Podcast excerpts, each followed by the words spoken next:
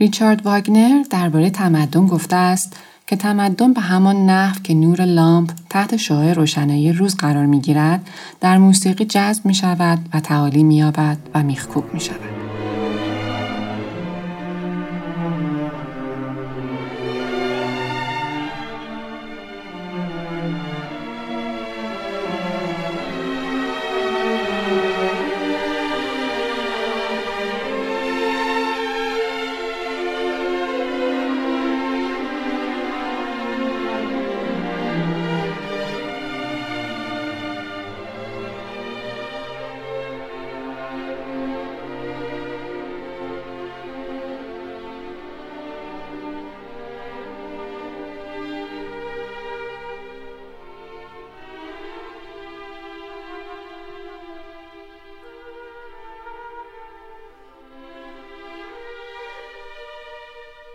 سلام. شما به اپیزود دهم پادکست دوسیه گوش می‌کنید.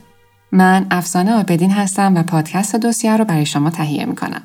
جمله ای که پیش از این شنیدید رو از کتاب زایش تراژدی و چند نوشته دیگر اثر نیچه با ترجمه رضا ولیاری که نشر مرکز این کتاب رو منتشر کرده براتون خوندم. یه مقدمه کوتاهی رو قبل از شروع موضوع می‌خواستم بگم. شروع تهیه این پادکست با همراهی و همکاری خانم سوره صادقی کارشناس ارشد حقوق مالکیت فکری بود که بدون حضور ایشون شروع این کار دشوار می‌شد و حالا چند قسمتیه که همراه ما نیستن و امیدواریم بتونیم به زودی همراهیشون رو داشته باشیم. بنابراین من تصمیم گرفتم در قسمت های مختلف از متخصص های متفاوتی دعوت کنم تا این پادکست رو همراهی کنند و در این بین خانم سهر طیبی دانشجوی ترم آخر کارشناسی ارشد مالکیت فکری مدتیه که کنار ما هستند و در قسمت قبل در تهیه محتوا با ما همراه بودند. ما تا قسمت قبل مقدمات و کلیات حق معلف رو گفتیم و چند پرونده رو با هم بررسی کردیم. حالا می‌خوایم وارد یک فصل جدید بشیم. حق معلف یا کپی رایت و حقوق مرتبط در صنعت موسیقی. بنابراین این قسمت اول از فصل دوم این پادکسته.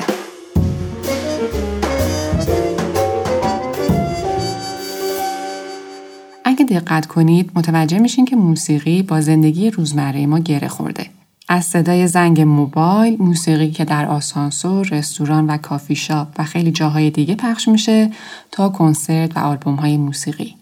از لالایی ها برای بچه ها تا نی زدن چوپان ها برای دام هاشون. از موسیقی در مراسم آینی و مذهبی تا برخی مراسم عزاداری و جشن ها.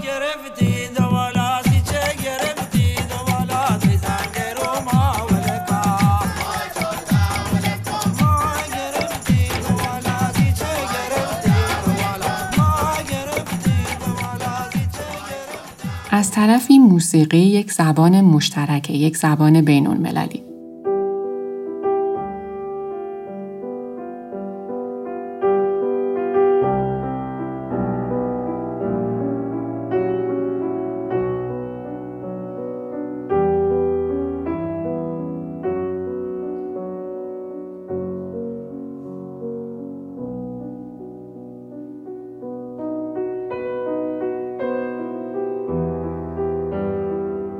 قدرت و تاثیر موسیقی روی احساسات انسان خیلی زیاده. مثل سرودهای ملی استفاده از موسیقی در زمان جنگ استفاده از موسیقی در درمان و خیلی مثالهای دیگه.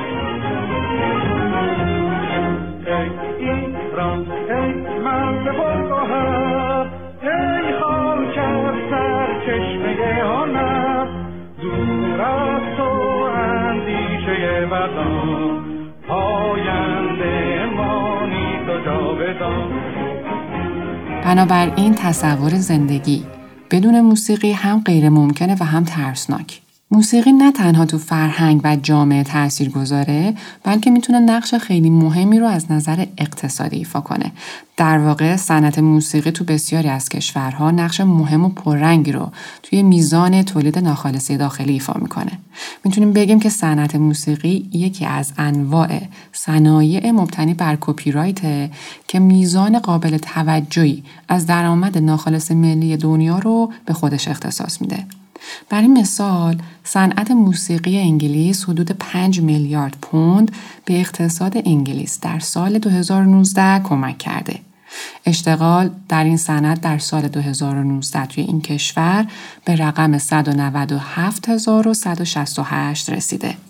همینطور در ایالات متحده تو سال 2018 صنعت موسیقی سالانه 170 میلیارد دلار به تولید ناخالص داخلی این کشور کمک کرده و حدود دو میلیون شغل رو در سراسر این کشور ایجاد کرده. بنابراین موسیقی هم دارای ارزش اجتماعی و فرهنگی و هم اقتصادی و صنعت موسیقی یک سرمایه ملی مهم برای کشورها به حساب میاد. نکته مهم اینه که بهرهمند شدن از صنعت موسیقی کاملا در گروه وجود قانون مناسب و اجرای کامل اونه. حق معلف یا کپی رایت و حقوق مرتبط در واقع زیربنای حفاظت و بهره برداری از صنعت موسیقیه.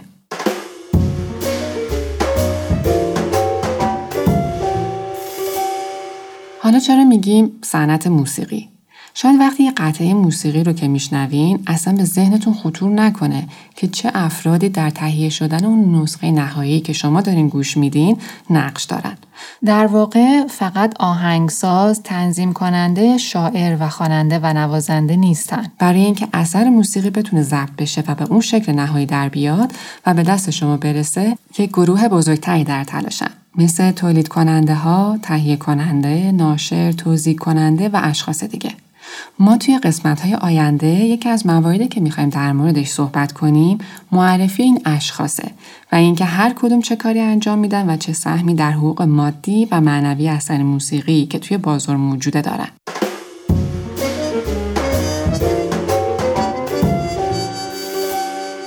موضوعی دیگه که می‌خوایم توی این فصل بهش بپردازیم دارای تنوع زیادیه. اینکه چه استفاده هایی از یه موسیقی نقض حق محسوب میشه و قانون چه حمایتی از هنرمند می‌کنه. چه کسایی در خلق یه اثر موسیقی نقش دارن و از چه حقوقی برخوردارن. در مورد کاور، بازخانی، اقتباس، الهام، تنظیم و خیلی موارد مشابه صحبت می‌کنیم. در مورد اینکه موسیقی زیرزمینی چه ضرری به صنعت موسیقی وارد خواهد کرد. اینکه وضعیت حقوقی بداه نوازی چطوریه؟ در مورد موسیقی فولکلور صحبت می کنیم. در مورد انواع انتشار و پخش آثار، پخش آنلاین، استریمینگ و انواع دیگه صحبت می کنیم.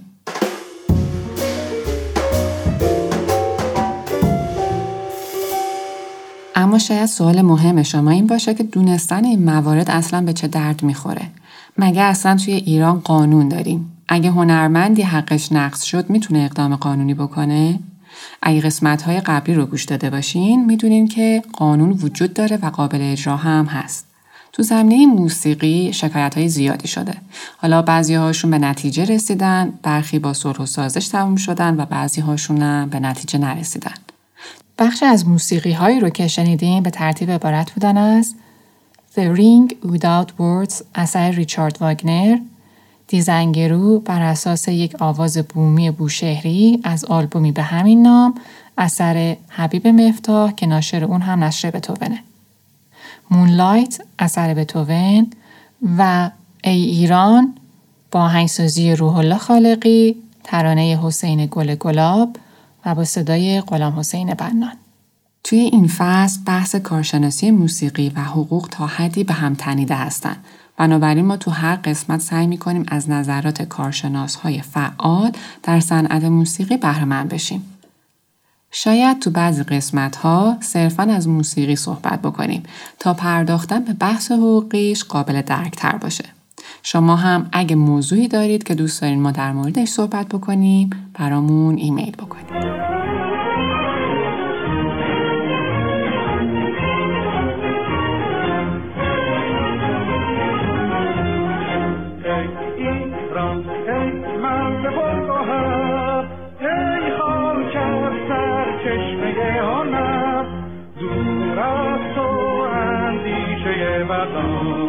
پاینده ما نیست جاودان.